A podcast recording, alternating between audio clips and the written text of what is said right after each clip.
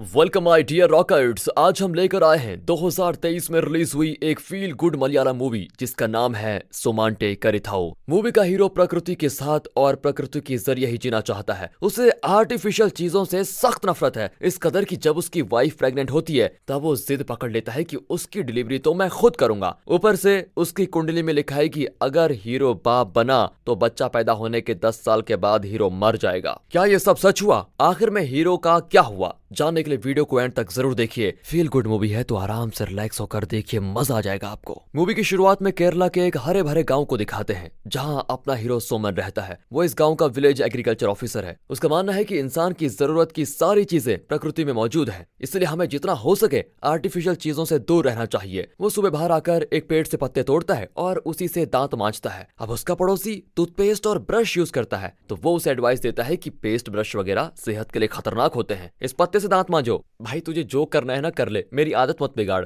ये कहकर पड़ोसी अंदर भाग जाता है। सारा गाँव सोमन को अजीब नज़रों से देखता है, लेकिन सोमन अपनी मर्ज़ी से प्राकृतिक तरीके से जीता है। अब सुबह सुबह उसकी माँ कहती है कि, मिट्टी का फर्श साफ़ करना बहुत मुश्किल हो रहा है, यहाँ टाइल्स क्यों नहीं लगवा लेते? ये कहकर वो जल्दी से अंदर भागती है, क्योंकि ये दूध उबल रहा था। सोमन अंदर आकर कहता है कि, अगर मैंने टाइल्स लगवा दी तो आप जल्दी भागकर आते वक्त फिसल कर गिर सकती है माँ। इसलिए मैंने टाइल्स नहीं लगवाई, और ना ही लगवाऊँगा। सोमन चाहता है कि उसके आसपास के लोग भी उसी की तरह सोचे और प्राकृतिक जीवन बिताएँ। इस वजह से माँ बेटे में आए दिन झगड़े होते रहते हैं। सोमन को अपने गाल पे उगते बाल मतलब गलमुच्छे, बहुत ही पसंद है। लेकिन उसकी माँ को उसका ये लुक बिल्कुल भी अच्छा नहीं लगता। पर सोमन तो अपनी मर्ज़ी का खुद मालिक है, किसी के नहीं सुनता। एक दिन बीच रास्ते में एक मैरिज ब्रोकर सोमन को कुछ लड़कियों की फ़ोटो दिखाता है कि इसमें से कोई सिलेक्ट कर लो। अब उसे भगाने के लिए सोमन एक लड़की की ओर इशारा करता है कि मुझे वो पसंद है। वो ब्रोकर की बेटी होती है। अगले सेकंड ब्रोकर वहाँ से गायब हो जाता है। फिर वो अपने काम में बिज़ी हो जाता है। यहाँ तक कि गाँव के किसानों को वो बहुत कुछ सिखाता है और फ्री टाइम में घर में वो कई सब्ज़ियाँ वगैरह उगाता है। फिर घर के लिए थोड़ा रखकर बाकी बेच भी देता है। इस गाँव में ज़्यादातर ट्रेडिंग बोर्ड के ज़रिए होती है,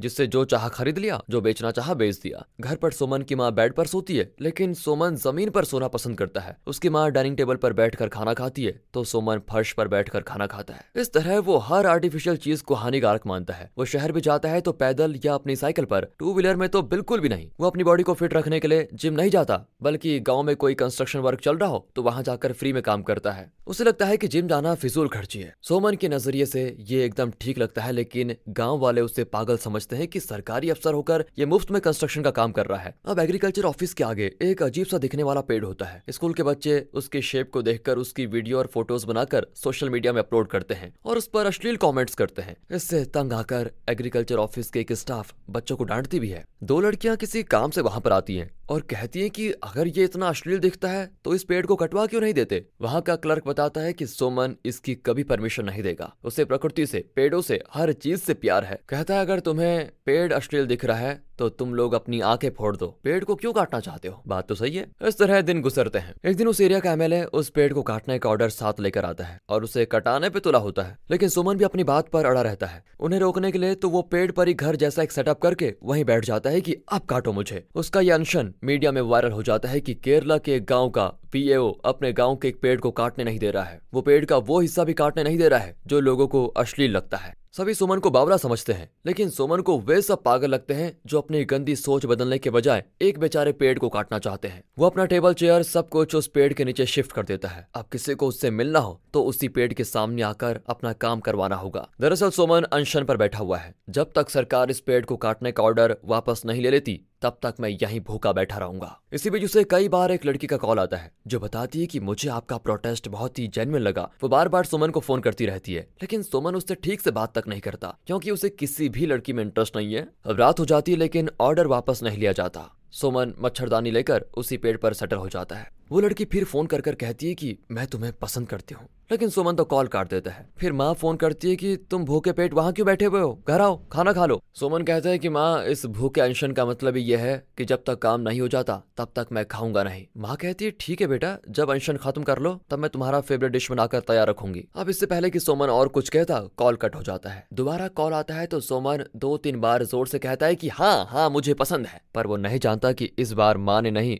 उस लड़की ने कॉल किया था जो उसे फ़ोन पर प्रपोज कर रही थी। अगले दिन पूरी मीडिया वहाँ पर जमा हो जाती है। सुमन को पता चलता है की सरकार ने उस पेड़ को काटने का ऑर्डर कैंसिल कर दिया है। और इस तरह सोमन अपनी लड़ाई जीत चुका है। वे मिठाई बांटकर उस जीत को सेलिब्रेट करते हैं। यहाँ पर दोस्तों, अगर आप भी सोमन की इस सीधी सोच को सपोर्ट करते हो तो वीडियो को लाइक करें और कॉमेंट्स में बताइएगा कि अगर आपके घर के आगे ऐसा पेड़ होता तो क्या आप उसको काटने देते? खैर, सोमन ने पेड़ को बचा लिया। तभी ये कॉल आता है और सोमन की माँ फ़ोन उठाती है। दरअसल सोमन की वो फ़ैन, जिसे सोमन ने देखा तक नहीं उसने सुमन के घर का नंबर भी पता लगा लिया था। माँ कहती है कि बेटी, वो तो कपड़े धो रहा है। सुखाने आएगा, तभी बात कराऊँगी तुमसे। कुछ देर के बाद सोमन अंदर आता है तो वो लड़की फिर कॉल करती है। उससे बात करके सुमन रियलाइज़ करता है कि वो सोमन को जेनुअनली पसंद करती है। अब जो शादी के नाम से कोसों दूर भागता था, इस लड़के से बात करके उसे पसंद भी करने लगता है। उसे लगता है कि यही मेरी लाइफ पार्टनर बनेगी। अब वो अपनी माँ से कहता है कि मुझे अर्जेंटली शादी करनी है। उसकी माँ खुश हो जाती है कि चलो, कई सालों के बाद ये शादी के लिए माना तो। वो पूछती है कि लेकिन बेटा, लड़की का नाम क्या है? सुमन, उसका नाम मीरा बताता है। अगले दिन सुमन अपने फ्रेंड्स के साथ मीरा के घर जाता है। मीरा सुमन को देखकर बड़ी खुश होती है और अपने पेरेंट्स को बताती है कि मुझे इसी से शादी करनी है। लेकिन उसके पेरेंट्स सुमन के वायरल वीडियोस को देख चुके थे और अपनी बेटी की शादी उससे नहीं कराना चाहते, क्योंकि गाँव वालों की तरह वे सुमन को पागल समझते हैं। मीरा की माँ कहती है की ये तो कंस्ट्रक्शन साइट पर काम कर रहा था बेटा, इससे मैं अपनी बेटी कैसे दे सकती हूँ? अब सुमन का फ्रेंड बताता है कि, नहीं माँ जी, वो तो एक्सरसाइज के लिए वहाँ पर फ्री में काम करता है। Actually Soman is a government servant. Village agriculture officer है ये।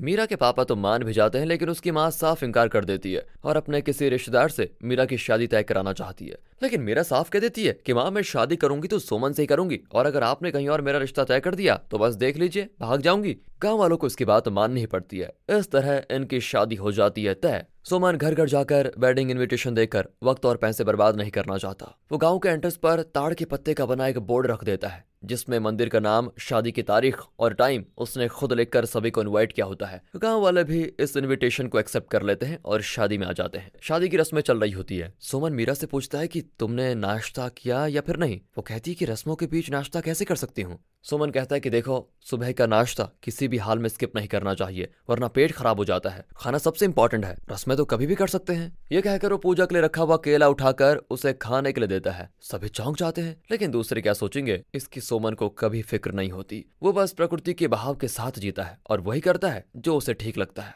फिर मंगलसूत्र बनाने का टाइम आता है तो सोमन अपने पॉकेट में हाथ डालता है, लेकिन मंगलसूत्र नहीं होता। सुमन अपनी माँ से उनका मंगलसूत्र माँगता है। वो चिल्लाती है कि मैं क्यों दूँ? तुमने जो खरीदा था वो कहाँ गया? अरे, सुमन कहता है कि माँ, वो कहीं खो गया है। और अब सभी को पता चल जाता है और सभी अलग अलग जगहों पर जाकर मंगलसूत्र को ढूँढने में लग जाते हैं। बहुत देर के बाद भी जब वो मिलता नहीं तो लोग तरह तरह की बातें करने लगते हैं। सुमन तंग आकर अपने गले में पहना हुआ गोल्ड चेन उतार कर मीरा को पहना देता है की, फ़िलहाल इसे मंगलसूत्र समझ लो, बाद में नया लगवा देंगे। इस तरह शादी हो जाती है। सुहाग रात में मीरा कमरे में आती है तो खांसने लगती है, क्योंकि कमरा धुएँ से भरा होता है। मच्छर भगाने के लिए सुमन ने कोई जड़ी बूटी जला के रखी होती है। मीरा कहती है, तुम मच्छर मारने का बैट या मशीन क्यों नहीं लगवा लेते? सुमन कहते हैं कि, अरे, जब तक जड़ी बूटियाँ हैं तो उन्हें यूज़ क्यों ना करें? क्यों मशीनों पर पैसा बर्बाद करें? फिर मीरा उसको ट्रेडिशनल तरीके से दूध पीने को देती है। सुमन कहता है, मैं दूध नहीं पीता। मीरा कहती है, मुझे भी दूध अच्छा नहीं लगता। लेकिन मूवीज़ में ये सीन आता है, इसलिए मैं लेकर आ गई। ग्लास साइड में रखकर सुमन करता है दरवाज़ा बंद, फिर दोनों बैठकर करते हैं बातें।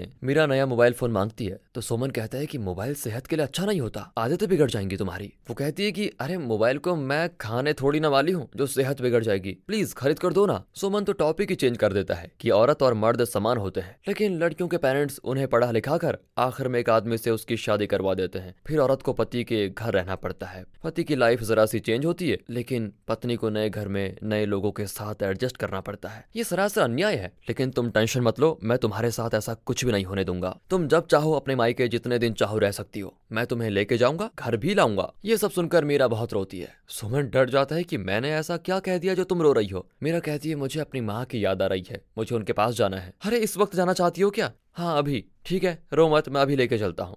ये कहकर रातों रात सुमन, मीरा को उसके घर लेके जाता है। सब सुमन की माँ से पूछते हैं कि, सुहाग रात को ये दोनों कहाँ जा रहे हैं? सुमन की माँ कहती है कि, मेरे सुपुत्र ने बेचारी को न जाने क्या लेक्चर दिया, कि वो अपने घर जाने की जिद कर रही है। अब सुमन ऑफ़िस जाता है तो वहाँ पर वही एमएलए अपना लोन एप्लीकेशन सेंक्शन करने को कहता है। दरअसल ये एमएलए अपने नाम से नहीं, बल्कि गाँव के दस किसानों के नाम पर लोन लेना चाहता है। अगर इसने लोन नहीं भरा तो ये नहीं फंसेगा, बल्कि किसान फंस जाएँगे। इतना ही नहीं किसानों के लोन स्कीम से पैसा लेकर यह अपने किसी बिज़नेस में लगाना चाहता है, जो गैर कानूनी है। सोमन साइन करने से इनकार कर देता है, जिसकी वजह से सोमन और एमएलए की दुश्मनी हो जाती है। अब एक दिन ऑफ़िस का एक स्टाफ बीमार पड़ जाता है। तो सुमन उसे हॉस्पिटल ले जाने के बजाय उसे घर लेके आता है और उसे कोई जड़ी बूटी देता है। साथ ही उसे एडवाइस भी देता है कि अंग्रेज़ी मेडिसिन के बजाय हमेशा देसी मेडिसिन लिया करो। अब एक दिन मीरा को सोते हुए देखता है तो उसकी तोन देखकर उसे जगाता है। कहता है, हम हनीमून पे तो गए नहीं। चलो एक हफ़्ता कोडाई कनल जाकर एंजॉय करके आते हैं। मीरा खुश होकर उसको गले लगा लेती है। हनीमून ट्रिप पर भी सोमन अपनी दंत मंजन वाली पत्तियाँ लेके जाता है। पहले वे पिलाने जाते हैं, जहाँ पहाड़ के ऊपर एक मंदिर होता है।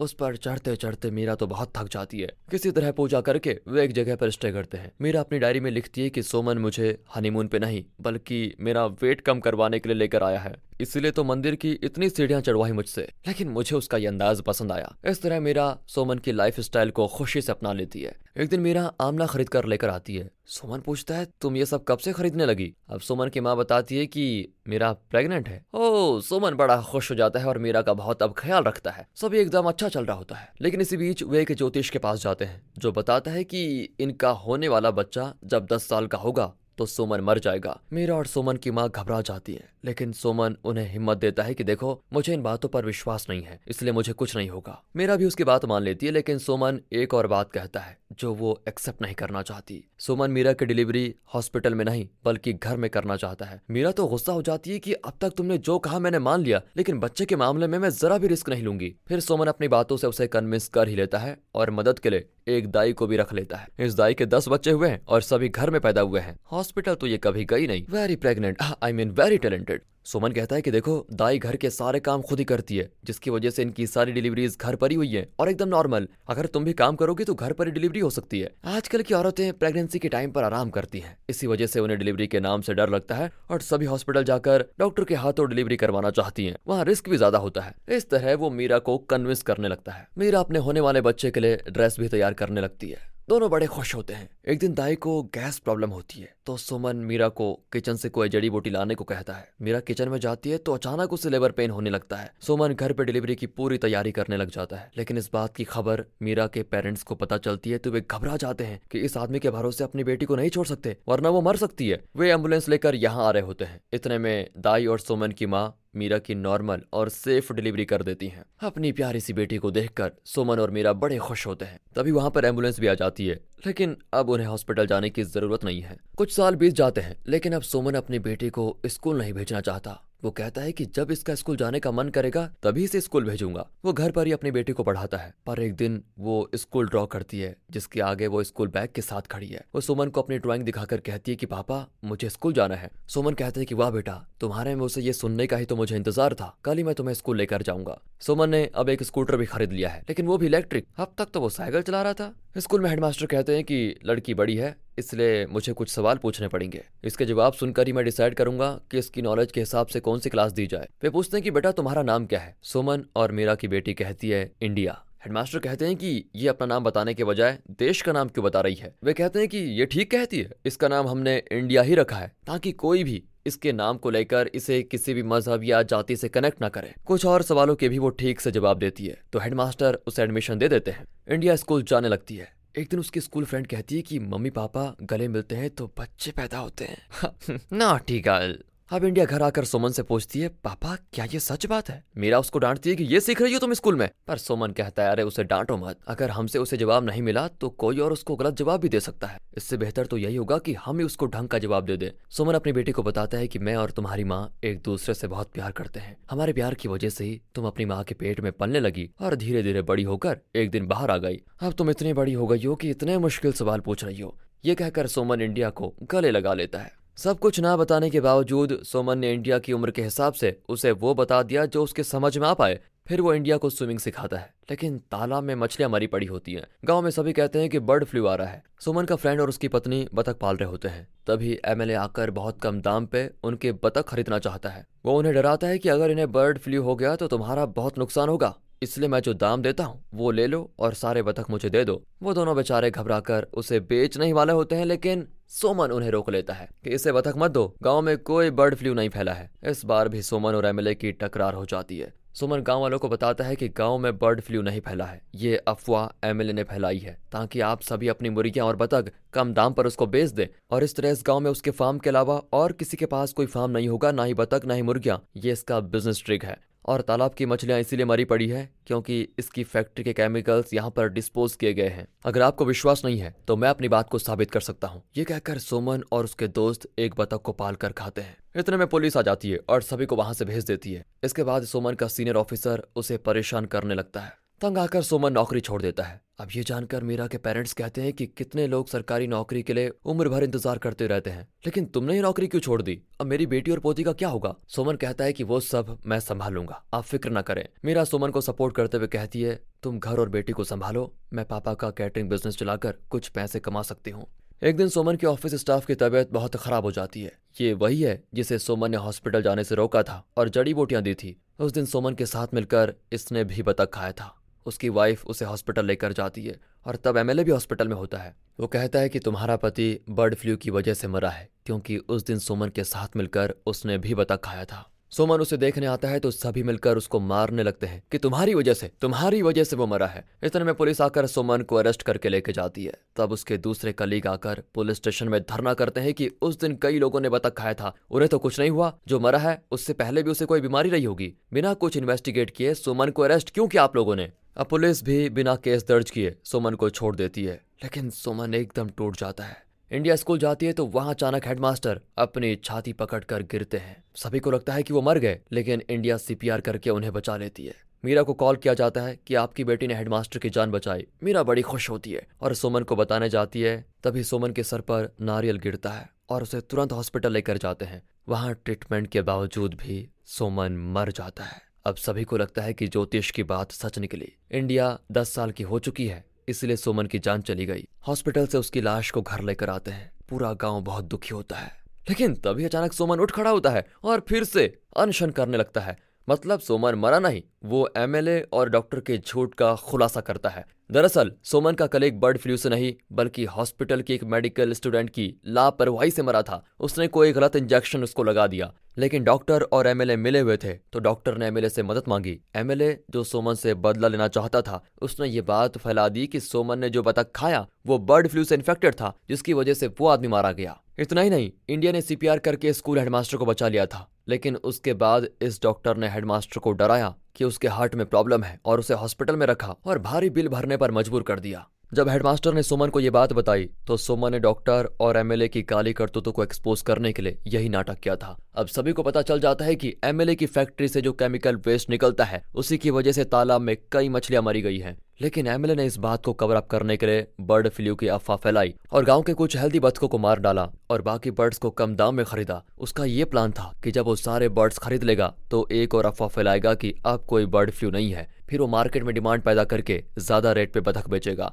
सबका खुलासा करने के लिए सोमन और मीरा की तारीफ़ में एक फ़ंक्शन होता है। उसमें सोमन पूछता है कि अगर इस जगह पर अचानक आग लग जाए तो आप क्या करेंगे? सभी कहते हैं कि हम यहाँ से भाग जाएँगे। सोमन कहता है कि आप सिर्फ़ प्रॉब्लम से भागने की बात कर रहे हैं। आग को बुझाने की बात तो कोई कर ही नहीं रहा। यहाँ एक फायर एक्सटिंग है, लेकिन मुझे भी उसका इस्तेमाल करना नहीं आता। और यही हमारी प्रॉब्लम है। हमें थ्योरिटिकली कई बातें पता है, लेकिन एक इमरजेंसी सिचुएशन में प्रैक्टिकली क्या करना है, ये हमें किसने नहीं सिखाया। इसलिए मैं अपनी बेटी को प्रैक्टिकल बातें सिखाता हूँ। अगर ये चार साल की उम्र में स्कूल चली जाती तो सिर्फ़ एबीसीडी सीखती। उस दिन हेडमास्टर की इमरजेंसी सिचुएशन में सीपीआर करके उन्हें बचा नहीं पाती। हमें अपने बच्चे को प्रैक्टिकल बातें पहले सिखानी चाहिए, ना कि बैग भर के किताब लेकर स्कूल जाओ और एबीसीडी आज ये पढ़ाया, वो चैप्टर कल याद करके सुनाओ, बकवास। जो लोग सुमन को पागल समझते हैं, अब वे उसकी इज़्ज़त करने लग जाते हैं, उसको पूरी सपोर्ट देते हैं। इंडिया को अवार्ड भी दिया जाता है। प्रैक्टिकली तो यहाँ मूवी का एंड हो जाता है, लेकिन अपना हीरो का कैरेक्टर कुछ अलग है दोस्तों, और वो एक और अनशन शुरू करता है कि साल में एक दिन लॉकडाउन होना चाहिए। और इसी के साथ आप भी हमारे दूसरे चैनल मूवीज़ वेदर को सब्सक्राइब करें सपोर्ट करें। मिलते हैं दोस्तों ऐसी इंटरेस्टिंग वीडियो के साथ। तब तक ले गुड बाय अपना बहुत बढ़िया ख्याल रखें मिलते हैं अगली वीडियो में। ध्यान रखें अपना। Finally thanks for watching